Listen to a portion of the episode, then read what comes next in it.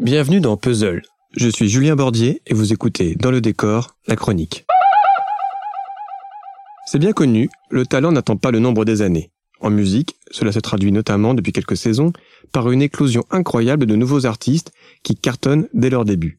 Quelques exemples de cette précocité, les chanteuses Angèle, Aloïs Sauvage, Suzanne, Clara Luciani ou les rappeurs Attic et Bosch. Un chiffre. En 2019, près d'un quart des 200 meilleures ventes d'albums sont des premiers albums. Les musiciens montent plus vite, plus haut, plus tôt que leurs aînés.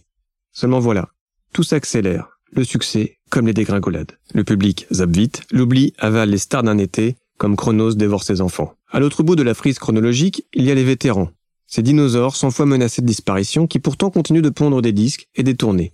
En cette semaine spéciale de puzzle consacrée au temps, focus sur les Rolling Stones, Paul McCartney, Neil Young, Bob Dylan ou encore les Who, ces géants sur lesquels les années filent comme l'eau sur les plumes d'un canard, insensibles au passage du temps.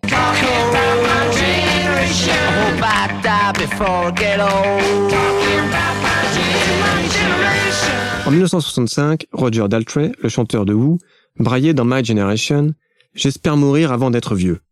Un principe que l'exubérant batteur du groupe, Keith Moon, a lui respecté à la lettre. En 2020, The Who sont toujours fringants. Sous la houlette du guitariste Pete Townsend, 75 ans, les Anglais ont sorti un nouvel album l'année dernière et doivent repartir pour une tournée des stades dès que l'épidémie de coronavirus le leur permettra.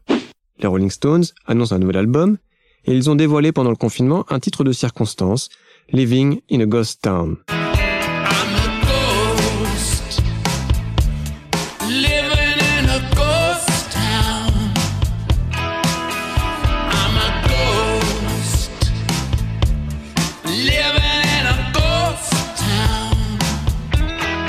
Bob Dylan a prouvé, lui, qu'il méritait bien son prix Nobel de littérature avec le très inspiré Rough and Rowdy Days. Well, I'm the enemy of treason, an enemy of strife. I'm the enemy of the unlived, meaningless life. I ain't no false prophet, I just know what I know. I go where only the lonely Et seul le coronavirus, encore lui, a empêché le Freshen Up Tour de Paul McCartney de passer par Bordeaux, Lille, Lyon et Paris en mai et juin dernier. Après avoir survécu aux drogues, au punk, au disco et à la tectonique, ces icônes font face à un dernier adversaire, le temps. Comment vieillir sans passer pour un has-been? Comment continuer à faire la une de rock et folk plutôt que celle de notre temps? Dès 1967, Paul McCartney se posait la question dans When I'm 64. Auras-tu encore besoin de moi quand j'aurai 64 ans? Polo, on a aujourd'hui 78. À chaque retour d'une rockstar aux cheveux teints, on se demande si l'heure de la retraite n'a pas sonné. Mick Jagger avait raison quand il entonnait Mother's Little Helper, quelle barbe de devenir vieux. Et pourtant, les Rolling Stones ont démontré qu'être jeune n'était pas une condition sine qua non pour faire du rock. Neil Young, le bien nommé, résiste lui aussi aux outrages du temps. Surtout, les anciens savent parfaitement faire fructifier leur catalogue et entretenir la flamme du culte.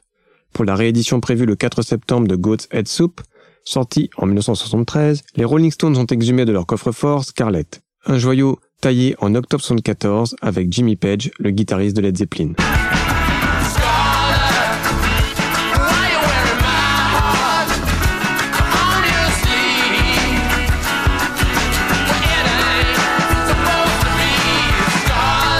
Le 31 juillet, Paul McCartney a retiré du four une version remasterisée de Flaming Pie, son dixième album solo, publié en 97. Le disque est servi accompagné de démos, de phase B et d'une nouvelle version du titre A Beautiful Night, revisité avec un jeune batteur prometteur baptisé Ringo Starr. Il sort des albums à une cadence infernale et ne fait que ce qui lui chante. Je ne vous parle pas du rappeur marseillais Jules, mais du canadien Neil Young. Pas une année sans qu'il ne dévoile un nouvel album studio ou un enregistrement live. Ce printemps, il a déconfiné Homegrown, un disque qui était resté 45 ans sur ses étagères. Le genre d'œuvre qu'on croyait perdu.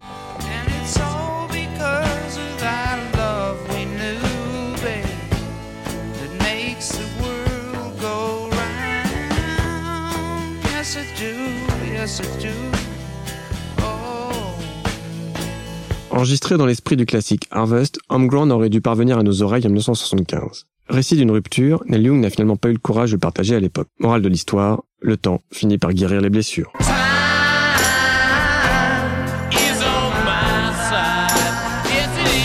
Demain, Jonathan et Zen partageront avec vous leur temps d'écran. Quant à moi, je vous donne rendez-vous jeudi prochain. Et d'ici là, prenez du bon temps. Ciao